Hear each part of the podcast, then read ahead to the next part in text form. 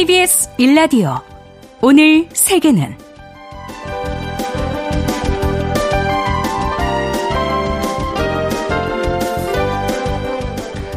안녕하십니까?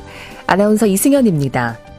우리 시간으로 지난 16일 새벽 제74회 베를린 국제영화제가 막을 올렸습니다. 아, 그런데 심사위원단 질의응답 현장에서 갑작스러운 경보가 울렸다고 합니다. 알고 보니 우크라이나 심사위원회 휴대전화에서 울린 공습 해제 경보였는데요. 전쟁 중인 우크라이나 정부의 공습 해제 경보가 이 베를린 영화제 현장에 울려 퍼진 겁니다. 우연히 벌어진 상황이었지만 개막식에 초대된 사람들은 전쟁을 비롯한 국제사회에 대한 의견을 다양한 방법으로 쏟아냈습니다. 또 이번 영화제에선 첫 흑인 심사위원장을 위촉해서 인종차별에 반대한다는 뜻을 선명히 드러냈다고 하는데요. 이번 베를린 영화제는 더 나은 현실을 위해 모두 함께 현실을 이야기해야 한다는 것을 보여줬다는 생각이 듭니다.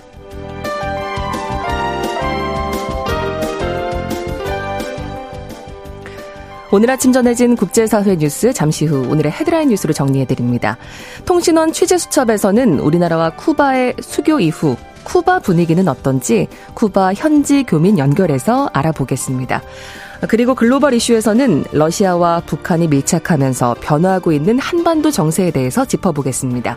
2월 20일 화요일 KBS 일라디오 오늘 세계는 시작합니다.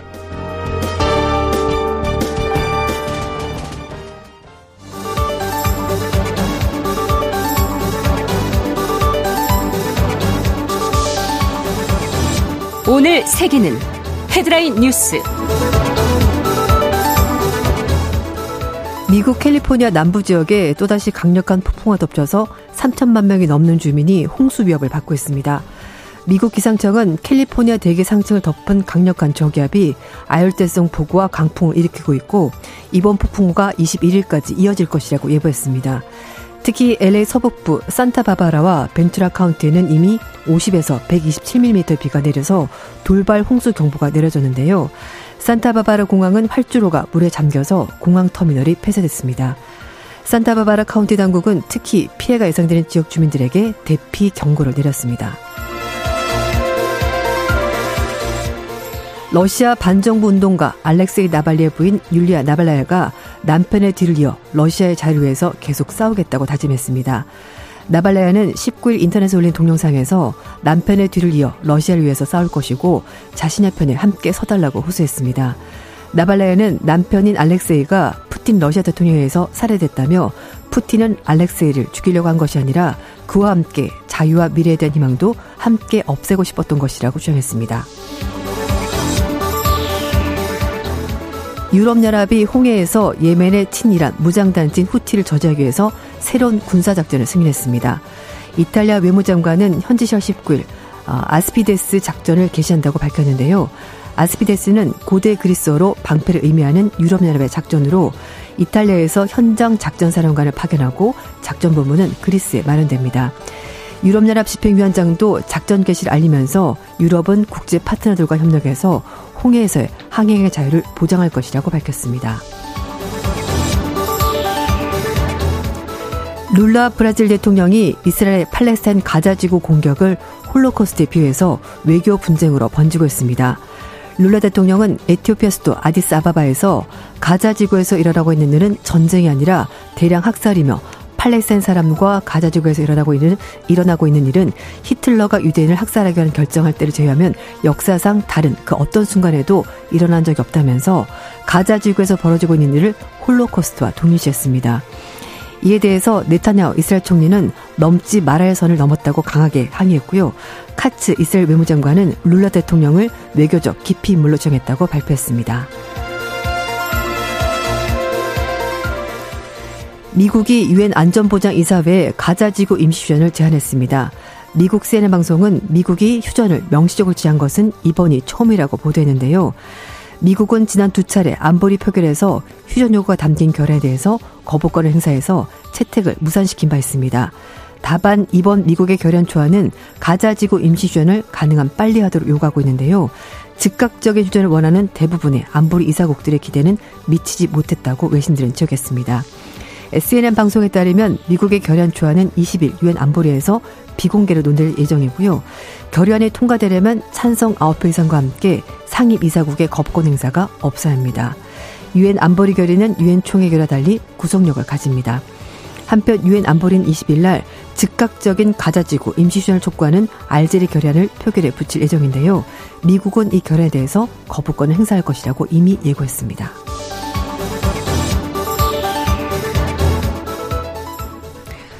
KBS 1라디오 오늘 세계는 오늘의 헤드라인 뉴스로 시작했습니다. 외신캐스터 조윤주 씨가 전해드렸고요. 계속해서 키워드로 뽑은 국제사회 소식 함께 살펴보겠습니다. 네. 첫 번째 키워드 부창 부수 네. 가지고 오셨네요. 어, 네, 뭐, 그 남편에 그 아내, 뭐 이런 의미가 가지고 있는 건데요. 어, 앞에서는 제가 말씀드렸습니다만, 알렉세이 나발니가 갑자기 수감 중에 사망했거든요. 예. 그래서 이 사망하고 나자 부인인 나발나야가 소셜 미디어에 영상을 올렸습니다. 이제 이걸 BBC가 오늘 방송을 했는데, 네. 굉장히 좀 차분한 어조로 얘기를 했는데, 음, 남편의 뜻을 내가 이어가겠다. 예. 그리고 예. 어, 러시아를 위해서 계속 싸우겠다라고 말하면서 국제사회에 자신과 함께 싸워달라라고 요청했습니다. 그리고 남편인 나발리 사망과 관련된 사람들의 이름, 얼굴도 조만간에 공개하겠다 밝혔는데요. 네. 뭔가 정보를 가지고 있는 것으로 보입니다. 아. 나발라야는 푸틴이 자신의 아이의 아버지를 죽였고 가장 가깝고 사랑하는 사람을 빼앗아갔다고 주장했는데요. 푸틴이 자신의 반쪽 그리고 자신의 마음과 영혼의 절반을 죽였지만 그러나 나머지 절반 내가 살아남아 있고 그렇기 때문에 자신이 끝까지 남편을 위해서 싸울 것이고 진실을 밝히겠다라고 강조했습니다. 네, 거기서 부창 부수는 네. 투쟁을 하겠다는 맞습니다. 의미였군요. 음. 어, 부인인 나발라야 어, 남편인 나발리가 독극물 중독으로 사망했다 이렇게 지금 주장을 하고 있다고요? 네, 부인인 나발라야는 남편인 나발리가 독극물 중독으로 사망했다고 밝히면서 러시아 당국이 중독의 흔적을 없애기 위해서 그래서 시신을 숨기는 거다 이렇게 얘기를 하고 있습니다. 네. 부인인 나발라야는 푸틴 대통령의 또 다른 노비촉 흔적이 사라질 것이고 남편의 죽음에 책임진 사람 대해서 반드시 찾아내서 이름을 밝히겠다라고 주장했습니다. 네, 지금 시신이 지금 발견됐다는 소식이 외신 보도들은 있는데 그럼 네. 지금 유족들도 못 본 건가요? 아직 네. 확인을 못 했나요? 일단 시신 안치소에 있는 사람들이 인터뷰한 내용에 따르면 뭐 나발리의 온몸에 멍이 있었다 이런 주장이 있긴 한데요. 예. 일단 나발리 유족 대변인은 이 알렉세이 나발리 어머니와 변호사가 아침 일찍 영화실에 갔는데 들어갈 수가 없었고 변호사 한 명은 쫓겨났다라고 얘기를 하고 있습니다. 그래서 이 병원 직원들은 알렉세이 나발리 시신이 영안실에 있는지조차 답변하지 않고 있고 러시아 당국이 의도적으로 나발리의 시신을 숨기는 것이라고 유족들은 주장을 하고 있습니다. 그런데 네. 과거에도 나발리가 네. 독극물에 노출된 적이 있지 않았습니까? 그 맞습니다. 노비촉이라고 하는 그런 독극물이죠? 네, 정말 죽다 살아난 경우가 있었는데요. 네. 2021년부터 3년 넘게 수감생을 해왔었는데 22년에 횡령과 사기 혐의 등으로 9년형 선고 받았고요. 그리고 극단주의 조직을 만든 혐의 때문에 19년 추가로 선고를 받은 상황입니다. 그런데 2020년인데요. 러시아 국내선 비행기에서 독극물, 노비촉 중독 증세로 나발리가 쓰러졌고 네. 독일로 후송이 돼서 20일간 의식불명 상태로 있다가 극적으로 살아났습니다.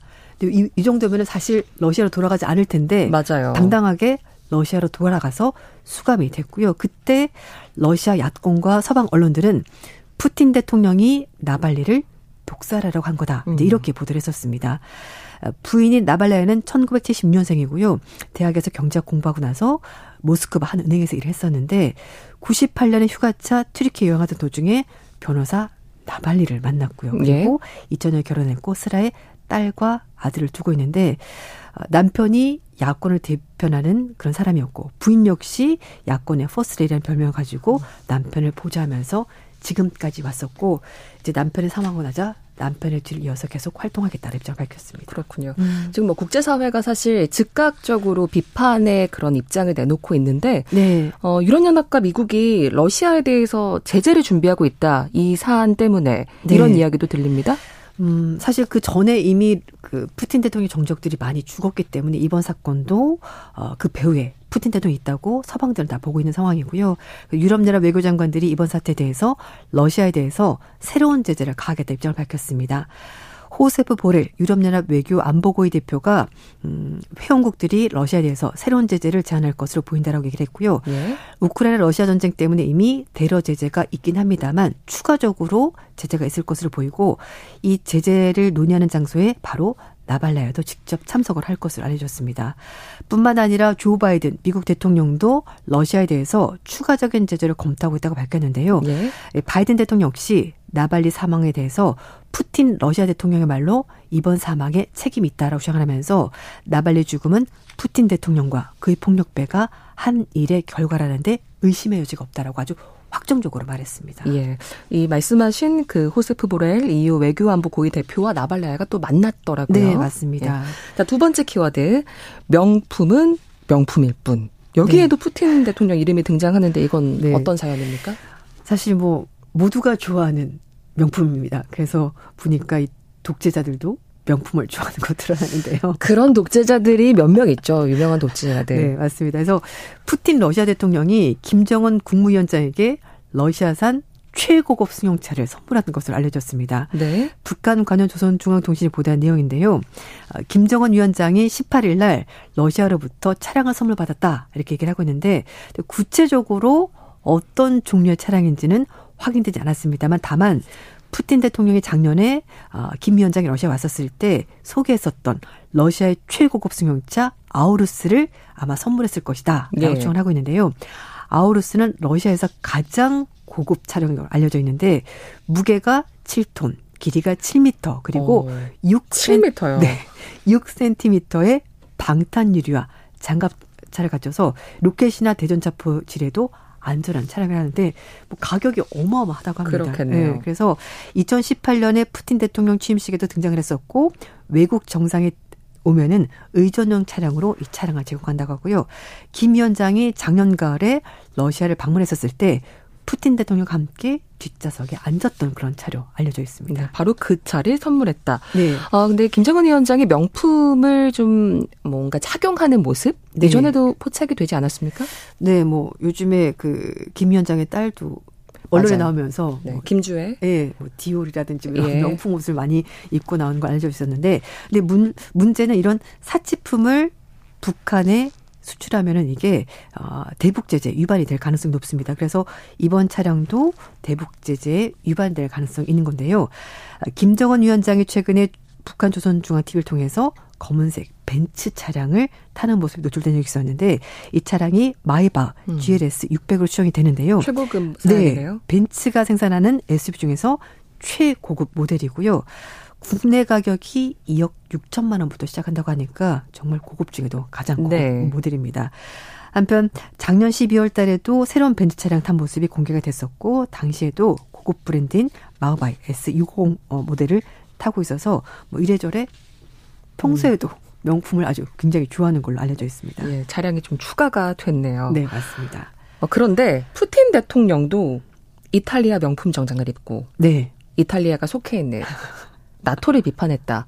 그러니까요. 그래서 또 비판을 받는다 이런 얘기가 있습니다. 그러니까요. 이렇게 뭐 뭔가 누굴 비판하려면 좀 말과 행동이 맞아야 되는데 초노 다른 일을 하고 있는 건데요. 네. 평소에 서방 제품을 쓰지 마라 이렇게 이제 얘기했던 푸틴 대통령이 우리 돈으로 한 벌에 천만 원이 넘는 이탈리아 명품 정장을 입고 부대사용 조약 기구 나토를 비판하는 모습이 포착이 됐습니다. 네. 영국의 델리메일이 보도한 내용인데요. 푸틴 대통령이 지난 14일 날 러시아의 한 포럼에 참석해서 참석자들에게 나토는 악이다.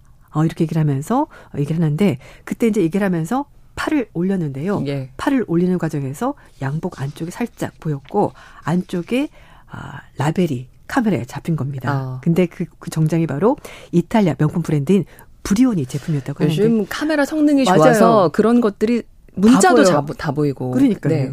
근데 이거 봤더니 이 정장 한 벌 가격이 7천 파운드 우리 돈으로 1,170만 원짜리 명품 정장이었습니다. 그렇군요. 그런데 러시아의 평균 어 연금인 그 주당 봤었을 때 그게 한 6만 원 정도 된다고 하거든요. 그것과 비교하면 정말 너무너무 비싼 옷을 입고 나토를 비판했다는 거죠. 네. 평소에도 어 정부 관리들에게 서방 제품을 쓰지 마라 이렇게 지시를 했다고 하는데 본인은 정작 이렇게 이탈리아 고가 명품 정장을 입고 어, 나토를 비판했으니까 너무나 표리부동한 모습을 보여준 겁니다. 예. 다음 키워드 넘어가 보죠. 이럴 땐 남 탓이 제일 편해요. 어떨 네. 때입니까? 아르헨티나가 지금 빈곤 수준이 급상승하면서 1월달 빈곤이 57.4%까지 올라갔다고 합니다. 20년 만에 최고치인데 그런데 지금 이 빈곤율을 두고 현 정부, 과거 정부가 서로 상대방 탓을 아. 하고 있는 겁니다. 이 가톨릭 대학교 연구진이 발표한 보고서 내용인데요. 아르헨티나 국민 가운데 2,700만 명이 빈곤층이고요. 이 중에서 네. 15%는 극빈자에 속한다고 합니다. 극빈자는 당연히 자기 집 없고요. 어, 먹을 것조차 없는 그런 상황이 놓여 있는데 이런 계층을 의미한 사람이 무려 어, 15%에 달한다는 겁니다. 음. 이 대학의 사회부채 연구소는 독립적이고 권위 보고서로 유명한데요. 특히 빈곤에 관해서 아르헨티나 정부의 국립통계청보다도 좀 더 광범위하게 연구를 하기 때문에 훨씬 더 정확하고 또 다양한 면에서 어, 여러 가지 요소를 포함한 정확한 연구라고 볼 수 있습니다. 네. 이 연구소 보고서에 따르면 1월 달에 빈곤 수준 급상승률이 이새 정부 밀레 정부가 취임한 직후인 12월 12일에 실시한 폐소와 평가 절하 때문에 더 심해졌다고 하고요. 그래서 이것 때문에 물가가 더 많이 올랐고 식품, 용역 그리고 어, 상품 가격이 다 오르면서 먹거리 가격 전반적으로 크게 올랐습니다. 거기에다가 또 더 큰 이유는 노동자 계급과 중산층에 대해서 사회 보장 제도를 완전히 없애버렸기 때문에 또 여파가 컸다고 연구진이 진단했습니다. 네, 지금 안전망이 없는 상황에서 네. 물가까지 치솟으니 정말 힘겨울 것 같고 이 조사 결과를 두고 지금 전 정부 현 정부가 서로 남 탓하고 있다, 네, 네. 탓이다 네, 하고 있다는 맞아요. 말씀이잖아요. 네. 키르치네르 전 부통령은 취임 후 여러 가지 충격적인 요법으로 국가 경제 심각한 위기에 씨름하고 있는 현 밀레이 정부가 이번 사태 책임이 있다라고 주장을 하고 있는데요. 반면에 밀레이 대통령은 국민 10명 중에 6명이 이미 빈민한 조사 결과에 대해서 지난 20년 동안 아르헨티나 통치했었던 정치인들, 그러니까 이전 정부가 실정했기 때문에 결국 이게 지금 나타나는 거다라고 주장을 하고 있습니다. 네. 하지만 2007년부터 15년까지 대통령 그리고 15년부터 23년까지 부통령 역임했었던 키르치네르는 빈곤의 원인이 자신의 후임자인 마크리 대통령 이 실패한 경제정책 때문이고 그리고 지금 현 정부도 정책을 잘못하고 있기 때문이다 이렇게 얘기를 하고 있습니다. 2018년부터 달러와 부채 그리고 IMF의 구제금융위기 때문에 아르헨티나 경제가 완전히 무너졌다 이렇게 주장을 하고 있습니다. 아주 과거로 좀 시간을 되돌리면 음. 미국 경제보다도 더 한때 찬란했던 아르헨티나인데 사실 뭐 정치권이 한 목소리로 똘똘 네. 뭉쳐서 좀 이걸 해결했으면 좋겠네요. 그러니까 사실 지금 이런 상황이면 누구 탓을 할 게 아니라 방법을 만들고 그렇죠. 국민들을 위해서 새로운 정책을 만드는 것이 가장 먼저 돼야 될 것 같습니다. 네. 다음 키워드는 이과 문과 상관없어요. 네. 라고 가지고 오셨어요? 이거 사실 우리나라도 수능에 이제 이과 네. 문과 없어졌잖아요. 맞아요. 근데 사실 또 아, 나는 그래도 문과인데 이과 공부 너무 어려워 이렇게 생각하는 학생들도 있고 저는 이과입니다. 저는 문과입니다. 저는 예. 수학에 너무 자신이 없었거든요. 근데 미, 어, 일본의 명문 도쿄 대학이 2027년부터는 학사 석사 과정을 통합해서 문이과 통합형으로 해서 5년제로 어, 학제를 운영한다고 합니다. 네. 이 도쿄대가 27년 가을 학기부터 학부 4년, 대학원 1년 이렇게 합쳐서 총 5년 과정에 칼리지 오브 디자인을 신설한다고 하는데요. 전 세계 인재들 유치하고 서양의 대학들처럼 가을 학기 제도를 아. 도입한다고 합니다. 그래서 모든 수업은 영어로 진행이 되고요. 어. 입학 정원은 100명 정도 된다고 하는데 일본의 고등학교 졸업생, 유학생을 반반씩 받는다고 합니다. 그러니까 혹시 일본 대학에 대해서 관심이 있는 학생이라면 이것도 좀 생각해 볼 필요가 있을 것 그러네요. 같습니다. 그래서 기존의 학부 학생들도 이 과정의 수업을 받을 수 있도록 한다고 하는데요. 어, 교과 과정은 문과, 이과 상관없이 학생을 스스로 배우고 싶은 거에 따라서 설계를 할 수가 있고 5년 과정 중에서 1년은 기업에서 인턴십 또는 해외 유학이 가능하도록 교과 과정이 짜여진다고 합니다. 일종의 자유 전공 네, 이런 맞아요. 것 같네요. 네, 그렇습니다. 그래서 교수진은 도쿄도의 기존 어, 도쿄대학교 기존 교수들과 국내 기업들 그 대학에서 우수한 연구 실적을 가진 연구원들로 다시 구성을 한다고 하는데 그 다양한 인재들을 위해서 기존과 좀 다른 네. 입시 제도를 대학들이 모색을 하고 있는 건데 원래 대학 4년 대학원 2년 이렇게 6년인데 이제 도쿄 대학은 4년 1년을 이렇게 해서 이제 5년제로 도입을 하는 겁니다. 특히 국제화 다양성 분야에서 해외 유수 대학에 준비해서 좀 뒤처지고 있다라고 도쿄대학이 판단해서 네. 위기감 때문에 좀 바꾼다고 하는데요. 어, 도쿄대학은 2049년까지 학부 유학생 비율을 30%, 여학생 비율은 40% 높인다고 하는데 어, 굉장히 의외인데요. 지금 현재는 도쿄대학교 유학생 비율이 2%에 불과하고요. 2%요? 네. 어, 생각보다 굉장히, 굉장히 적은데요? 낮죠. 네, 그러니까 이제 국제화에 뒤처진다고 생각한 것 같습니다. 그리고 여학생 비율도 20%로 상당히 낮은 편이라고 어. 하니까 혹시라도 예. 도쿄대학교 한번 진학해 보겠다라고 생각 학생들은 이것 좀 2027년에 시작된다고 네, 합니다. 가을 학기 괜찮지 않을까 싶습니다. 네, 아주 유용한 정보였고. 네. 마지막 키워드 킬러들의 쇼핑몰. 이거 드라마 제목 아닌가요? 맞습니다. 그 이동욱 씨와 김혜준 씨 주연의 그 드라마 제목이긴 한데요. 실제로 이런 비슷한 상황이 미국에서 벌어졌습니다. 한 남성이 네. 자신의 집에 총기 200정 이상을 불법으로 보관하다가 체포가 됐다고 하는데요. 캘리포니아주 법무부는 불법 무기 소지 혐의로 어, 리치먼드에 거주하고 있는 남성 A 씨를 체포했는데 집 안에 총기가 248정, 탄약 100만 발. 100만 발. 신고 없이 보관하다가 결국 체포가 됐는데요. 군용 기관총 11정, 권총 133정, 소총 37정. 어마어마한 무기들이 집안에 있었는데요. 음. 대용량 탄창이 무려 3,000정 있었다고 합니다. 모든 무기는 압수가 됐는데요. 예. 음, 집 안에서 소음기 20개, 조명탄도 4개가 발견됐고 뭘 하려고 이렇게 가지고 있었을까요? 수류탄도 여러 개 발견이 됐습니다. 어. 캘리포니아는 미국에서 총기 규제법이 엄격하기로 유명한 주 중에 하나인데요. 허가 없이 기관총 소지하는 것은 당연히 불법인데 도대체 A씨가 총기를 왜 이렇게 많이 보관했는지 지금 현재 조사를 벌이고 있고 또 미국은 중범죄 또는 폭력 관련 경범죄로 유죄 판결을 받거나 가정 폭력으로 전과가 있는 사람은 총기 소지를 엄격하게 금지하고 있습니다. 예. 예. 법무부가 A씨의 집 내부도 공개를 했는데요. 진짜 방 안 가득히 무기가 있었고요. 어. 얼핏 보면은 영화에 등장하는 무기고를 연상할 정도로 무기가 빽빽히 있었습니다. 심지어 벽면에 위험, 투식 금지란 문구도 같이 붙어 있었다고 하는데 어떤 경로로 이렇게 많은 무기를 확보를 했는지 아직까지 알려지지 않았다고 네, 합니다. 주변 분들이 이웃 분들이 굉장히 이거 알고서 충격을 받으셨겠네요. 그러니까요. 예. 음. 여기까지 듣겠습니다. 오늘의 헤드라인 뉴스와 키워드까지 외신캐스터 조윤주 씨와 함께했습니다. 고맙습니다. 네, 감사합니다.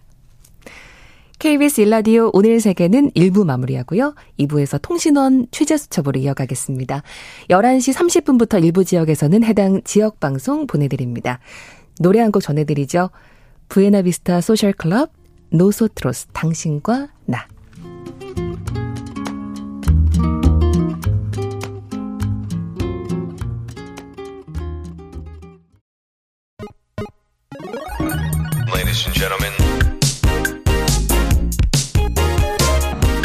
국제사회의 다양한 뉴스를 한눈에 KBS 일라디오 오늘 세계는 세계를 바로 보는 최소한의 투자입니다.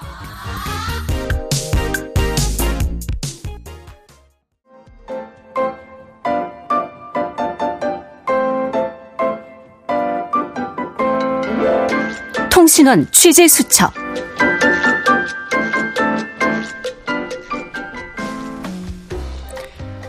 통신원 취재 수첩. 오늘은 최근 가장 관심이 뜨거운 나라죠. 쿠바가 우리나라와의 수교 이후에 갖는 기대는 무엇이고 현지 분위기는 어떤지 쿠바 한글학교의 정호연 교장 선생님을 통해서 알아보겠습니다. 지금 연결이 돼 있는데요. 안녕하세요. 안녕하세요. 네, 반갑습니다.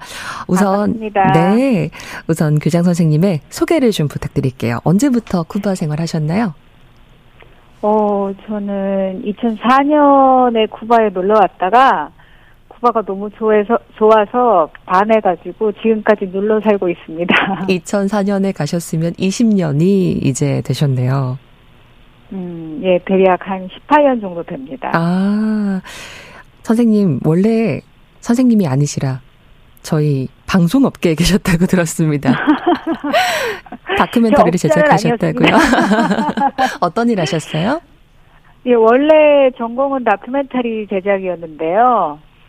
어, 그리고 다큐멘터리를 제작하고 살다가 예. 쿠바에서 이것저것 이제 쿠바에는 사실 주민들이 많지 않아요. 저희랑 미수교 국가였고 네. 며칠 전까지만 해도 그러다 보니까 한국 분들이 거의 없었는데 이 한류 열풍이 있어서 그런지 한국에서도 한, 한글을 쿠바에서도 한글을 배우겠다는 학생들이 많이 나타나면서 제가 어쩌다가 한국 문화센터 및 한글학교 교장이 되었습니다. 아. 그래서 한국어 배우는 쿠바 학생들과 뒤집박죽 살고 있습니다. 네, 저도 한국어를 지키는 아나운서이다 보니까 굉장히 내적 아. 친밀감이 많이 느껴지는데 어, 원래 쿠바의 연인이라는 독립 영화도 제작하셔서 국내에서도 이슈가 됐었거든요.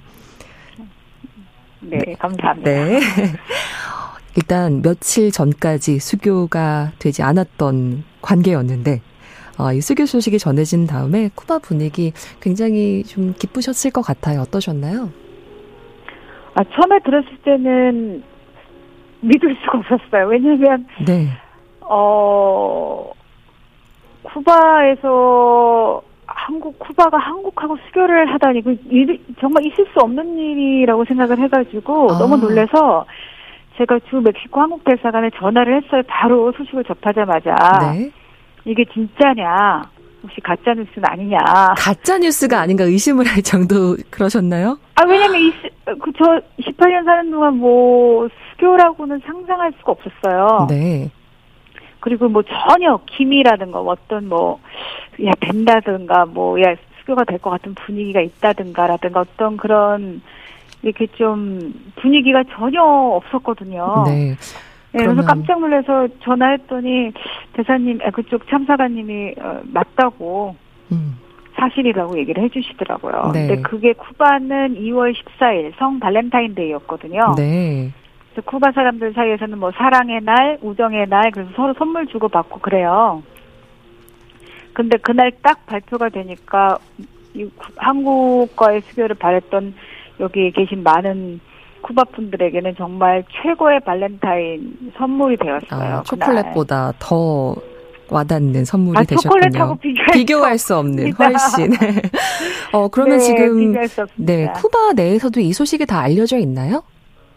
아닙니다. 근데 이게 음 저희 이제 대한민국 한국에서는 뉴스가 많이 나오고 저도 지금 이렇게 인터뷰를 하고 있지만 쿠바에서는 당일날 그 성 말렌타인데이에 오전 오후 그러니까 정오 뉴스하고 8시 저녁 뉴스에 잠깐 아, 소개가 되는 정도로 어, 소식을 예, 들었기 때문에 네. 대부분의 쿠바 분들은 모르세요.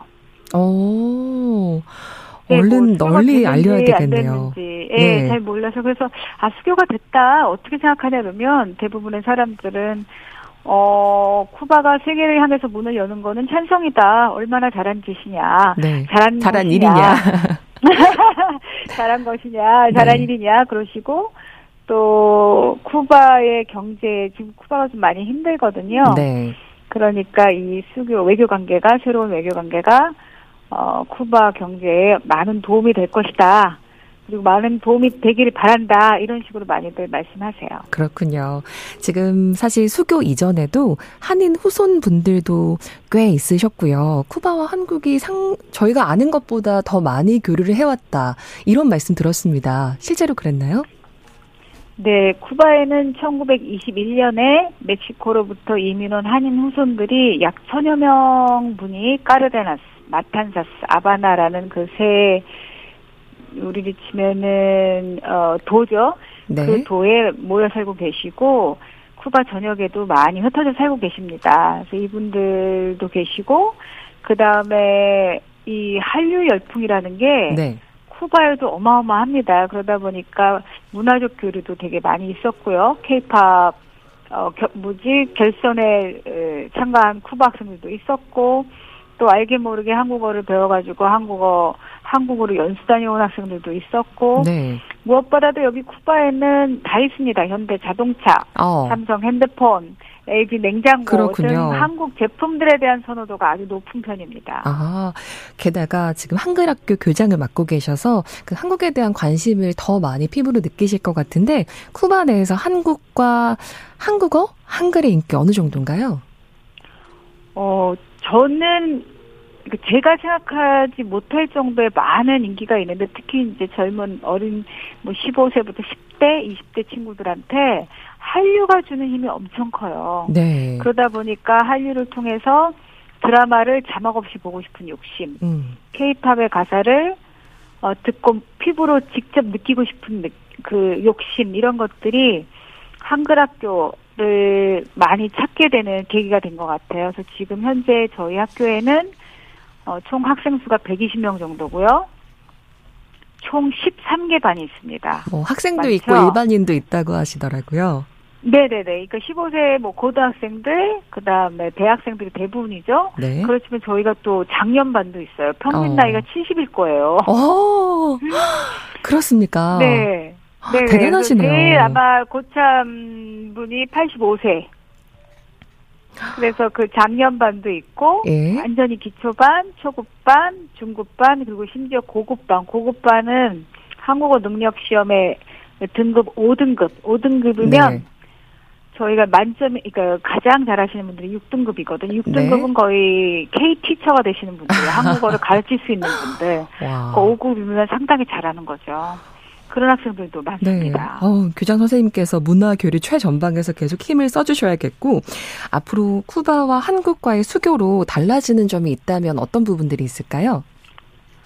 어, 일단 첫 번째는 행정 처리가 훨씬 더 편해지겠죠. 저희는 지금까지 살면서 예를 들면 여권이 만료될 경우에 여권을 갱신하려면 주 멕시코, 그러니까 멕시코까지 가야만 했었어요. 네. 근데 예를 들면 그런 게 좋아지고, 그리고 예를, 쿠바 분하고 결혼하시는 분들은 결혼 서류를 하나 준비하려면 멕시코를 통해서 하거나, 어. 일본을 통해서 하거나, 중국을 통해서 하거나.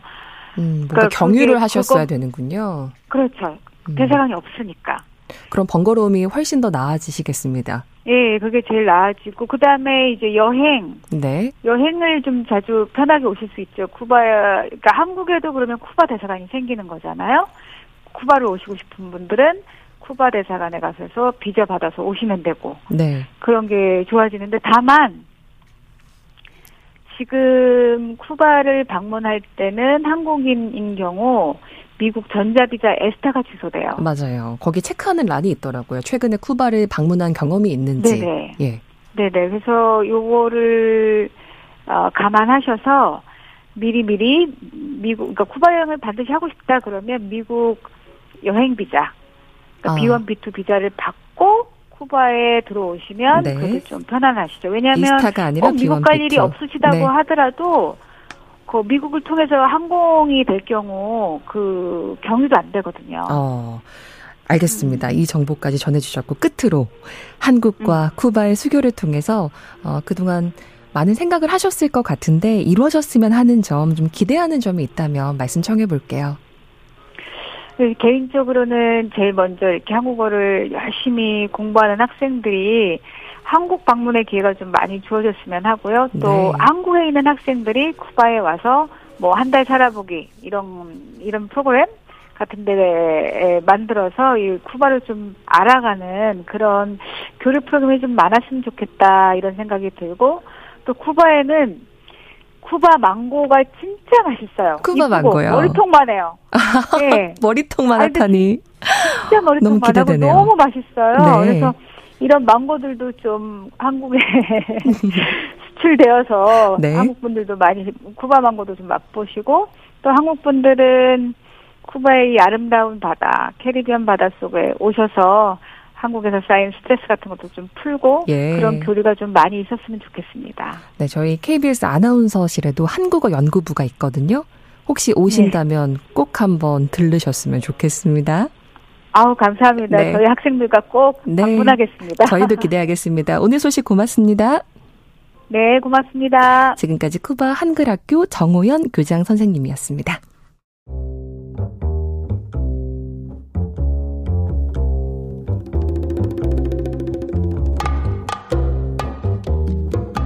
세계를 알면 우리가 보입니다.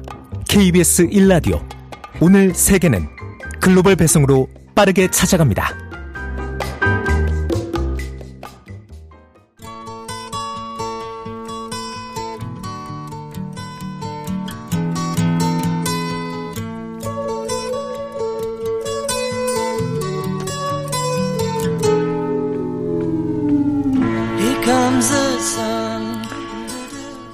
들어서 한반도 주변 정세가 출렁이고 있습니다. 어, 북한은 남북 간 관계를 적대적인 두 국가 관계로 바꾼다고 밝히고 각종 미사일 시험 발사를 강화하고 있죠.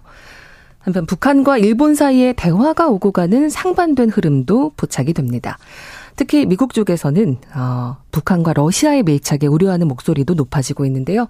최근 한반도 주변 정세가 어떻게 전개되고 있는지 정의길 한결의 기자와 함께 짚어보겠습니다. 어서 오십시오. 안녕하세요. 네. 어, 한반도 주변 정세가 굉장히 가쁘게 숨가쁘게 돌아가는 모습입니다. 네. 일단 북한 움직임부터 좀 간단히 짚어볼까요? 네. 어, 우선 북한이 한국과 관계를 갖다가 근본적으로 바꾸겠다. 이런 입장부터 시작하죠. 네. 김정은 북한 국무위원장이 지난 15일 열렸던 한국에서는 의회격인 최고인민회의에서 어, 남쪽을 대한민국이라고 호칭하면서 철두철미 제1의 적대국 불변의 주적이다. 뭐 이런 말도 하고 공화국 역사에서 통일 화해 및 동족이라는 개념 자체를 완전히 제거해 버려라. 그리고 또 어, 북남 관계는 이제 적대적인 두 국가 관계다. 이렇게 말을 했습니다. 네. 그러니까 남북한 관계 여태까지 통일될 관계라고 했었는데 이제는 그런 거 포기해 버렸다는 얘기죠. 네. 그래서 남한을 표현하는 용어도 바뀐 것이 음. 대한민국 이렇게 볼 수 있는 거군요. 네, 네, 그렇습니다. 근데 이 대한민국이라는 용어를 북한이 북한이 그동안 써오지 않았죠. 그냥 남쪽 혹은 남조선이라는 말을 했는데 그랬죠. 그 의미는 어, 한반도에서 국가의 정, 국가적인 정, 정통성이 자신들한테 있다. 이런 뜻도 있고 또 하나는 남북한 관계는 통일될 관계다. 같은 민족이다. 이런 두 가지 의미가 있었습니다. 근데 예. 이제 북한이 대한민국이란 말을 호칭하면서 이 달라진 의미를 주는 거죠.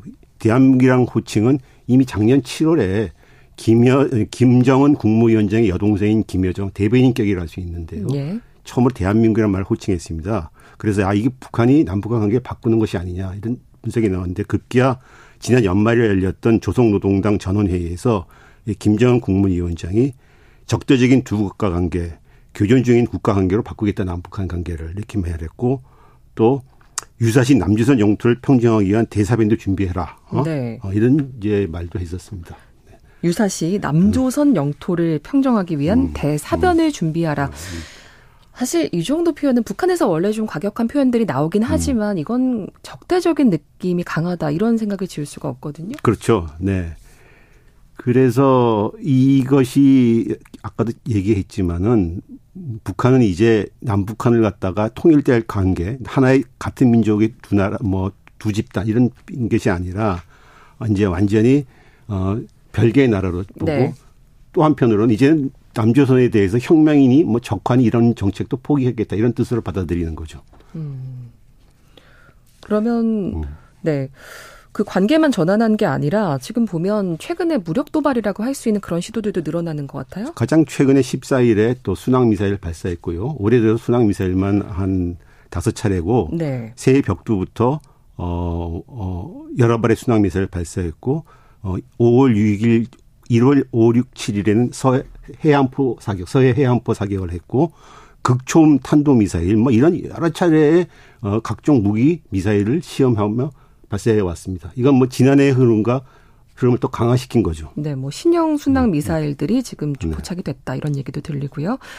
어, 남북 관계를 적대 관계로 전환하고 또 이렇게 무력 시위를 이어가고 있고 북한의 움직임을 보면 좀 심상치 않다는 느낌을 음. 많이 받으실 것 같은데 그래서인지 뭐 전쟁까지 벌어진 거 아니냐 이런 우려가 지금 제기가 되고 있습니다. 그래서 작년 7월에 김여정이 어, 대한민국이라는 말을 호칭하면서 아 북한이 이제는 남한과 헤어질 결심을 하는 것이 아니냐. 헤어질 결심. 영화 제목 말씀하시는 거죠? 박찬욱 감독의 헤어질 결심을 이제 인용해서 근데 급기야는 새해에 들어서는 북한이 헤어질 결심을 넘어서 전쟁할 결심을 하는 것이 아니냐 아. 아, 이런 분석이 나옵니다. 특히 미국의 북한 문제 전문가들인 그 로버트 칼린과 어, 시그프리드 해커 박사가 어, 38 North라는 북한 전문 매체에다가 김정은이 이제 어, 전쟁을 하기로 전략적 결정을 내렸다. 이런 분석까지 내놨습니다. 그래서 상당히 우려가 높아졌죠. 어, 미국에서 나온 음. 지금 그런 어떤 음. 연구 기관에 지금 아, 38로스에 음. 공동 기고한 그런 글에서 얘기를 했다. 네. 네. 어, 그뿐만 아니라 지금 미국 정부 관계자들 발로 또 그런 얘기가 있었다고요? 그렇죠. 뭐, 어, 그런 얘기들이 이제 뭐, 정부, 미국의 정부 당국제 뉴욕 타임즈 이런 데다, 이런 네. 데다가 뭐, 북한이, 어, 뭐, 치명적인 공격을 가능성이 있다. 이런 얘기를 흘렸고, 근데 다만 전면전 임박하지 않았다. 그랬습니다. 음.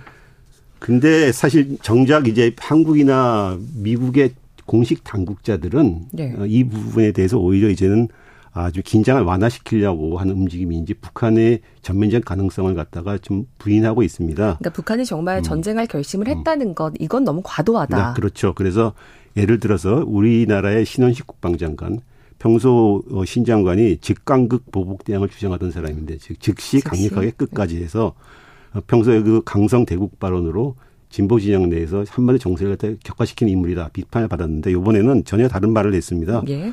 어, 짓는 개는 물지 않는다. 어, 그러니까는 그리고 북한이 우크라이나에 아, 러시아한테 포탄이나 미사일을 지원하고서 어떻게 한반도 전쟁 준비를 할수 있겠냐. 그래서 음. 어, 북한의 그 전쟁할 결심에 대해서 공갈이니까 넘어가지 말아라 이런 식의 말을 했습니다. 그러니까 평소와는 좀 다른 주장을 한 거죠. 네. 그리고 또 어, 미국 국가정보국에 있는 북한 담당관 시드니 사일러라는 사람도 어, 북한이 전쟁할 준비 징후가 없다. 그리고 나의 40년 경험으로 봤을 때 이거는 북한이 항상 해오던 짓이다. 예. 어? 그러니까 어, 새로운 게 아니다. 이런 식의 말을 했었습니다. 그러면 과도하게 지금 걱정할 단계는 아니다. 그렇죠. 네, 이제 북한 취지. 오히려 남북한 아니 북한 아니 나, 한국과 미국의 당국자들은 한반도 긴장이 예. 고조되는 것을 누그러뜨리려고 하는 발언을 아, 계속 하는 거죠. 예. 아, 그런데 지금 미국에서는 북한의 이런 움직임을 봤을 때 사실 남북 관계를 우려하는 것이 아니라 다른 부분을 우려하고 있다고요. 그렇습니다. 어떤 관계인가요? 어, 최근 들어 강화되고 있는 북한과 러시아의 관계입니다. 어, 미국에서 대북한 정책을 총괄하는 어, 북무부의 대북 권리 관리 관리라는 직책이 있는데 우리 한국계 정박이라는 사람이 그걸 맡고 있습니다. 네. 이 사람이 지난 2일 연합뉴스와의 회견에서 북한이 직접적인 군사 행동을 한다는 징후는 없다 하고 단호하게 딱 부정을 하고 그렇지만은 그게 우리는 관심사 그게 아니라 오히려 북, 어, 다른 점이 있다면 북한과 러시아의 관계다. 어? 김정은과 러시아 관계가 우려된다. 예. 북한이 어, 러시아를 통해서 러시아에게 우크라이나 전쟁을 지원함으로 해서 인도 차이나 전역에서 아주 매우 중요한 문제가 돼버렸다. 이렇게 얘기를 했었습니다. 인도 태평양 네, 네, 네, 그렇죠. 예. 네. 이거는 미국에서는 이제 북한의 공격의 전쟁 가능성보다는 오히려 북한 러시아 관계 밀착을 더 우려하고 있다는 얘기죠. 그리고 음. 그리고 이 북러 관계 밀착이 최근에 한반도그 주변 정세를 조성하는 주요 원인이라고 보고 있는 거죠, 미국은. 예. 미국이 지금 어 북러 관계, 러북 관계 밀착을 음. 오히려 더 주시하고 있다는 음. 게 지금 최근에만 나온 얘기가 아니라 좀 맥락이 있는 것 같더라고요. 그렇죠. 네. 어 크게 보면은 어 지난 2019년 하노이 북미 정상회담이 결렬되고 미국과 북한의 대화가 완전히 끊기고 다음으로는 우크라이나 2022년에 우크라이나 전쟁이 발발한 이 두 가지 사태가 저는 있다고 봅니다. 네. 하나는 북한은 1990년도 초반에 이제 사회주권이 붕괴되고 소련 중국으로부터 지원을 못 받게 되죠. 핵 개발을 하면서 미국, 일본이랑 수교를 하려고 했었습니다. 근데 네. 그거, 그 30년 동안 계속 다 협상을 해보다 결국은 그 정점이 하노이 회담, 북미 정상회담까지 갔었는데 결국 이게 무의로 돌아간 거죠. 그리고 나서 북한이 이제 아, 이제 더 이상 미국과 대할 필요가 없겠구나 네. 생각을 하고 무기 증강에 나섰습니다. 핵무력 증강에. 그러다가 2022년 우크라이나 전쟁이 터졌는데 우크라이나 전쟁으로 해서 미국은 러시아에 엄청난 제재를 가했습니다. 네. 근데 러시아가 오히려 이 제재를 무너지지 않고 이 제재를 통해서 오히려 중국과 손을 잡고서 미국과 별개의 이른바 다극화 체제라는 걸 구축하고 나섰습니다. 그러면서 네. 북한테 같이 끼어 끼어드는 거죠. 끼어 놓은 거죠. 네. 북한은 이번 기회에 차라리 이제 미국, 일본과 손을 잡지 않고 이제 수교를 하지 않고 다시 한 다시 중국, 러시아와 손을 잡고서 나가겠다. 이런 결심을 굳힌 거라고 볼수 네. 있습니다. 네. 다만 뭐 러시아, 음. 중국, 북한이 뭐 우리가 하나로 묶어서 음. 보기도 하지만 굉장히 간단치 않은 관계라고 또 네. 보는 시각도 많더라고요. 그렇죠. 지금은 지금 굉장히 좀 가까워지고 있다. 이렇게도 볼수 그렇죠. 있는 건가요? 네네. 네. 당연하죠. 그래서 북한은 이제 그 전까지만 해도 상당히 어 중국, 러시아 지원도 별로 못 받고 미국과 일본에 대해서 수, 이제 관계를 개선하자 애결하던 처지에서 이제 완전히 입장이 바뀌어서 이제 네. 더 이상 미국, 일본에 대해서 대화나 수교 이런 걸 요구하지도 않고 네. 독자적으로 나가겠다. 그러면서 계속 핵무력이나 무기 증강을 하고 있는 거죠. 음. 근데 지금 북러 관계가 단순히 무기 지원 수준에서만 볼 수는 없다. 지금 그런 이야기가 들리는데. 그렇죠. 전략적으로 네. 이제는 북한이 계속 말했지만 북한이 그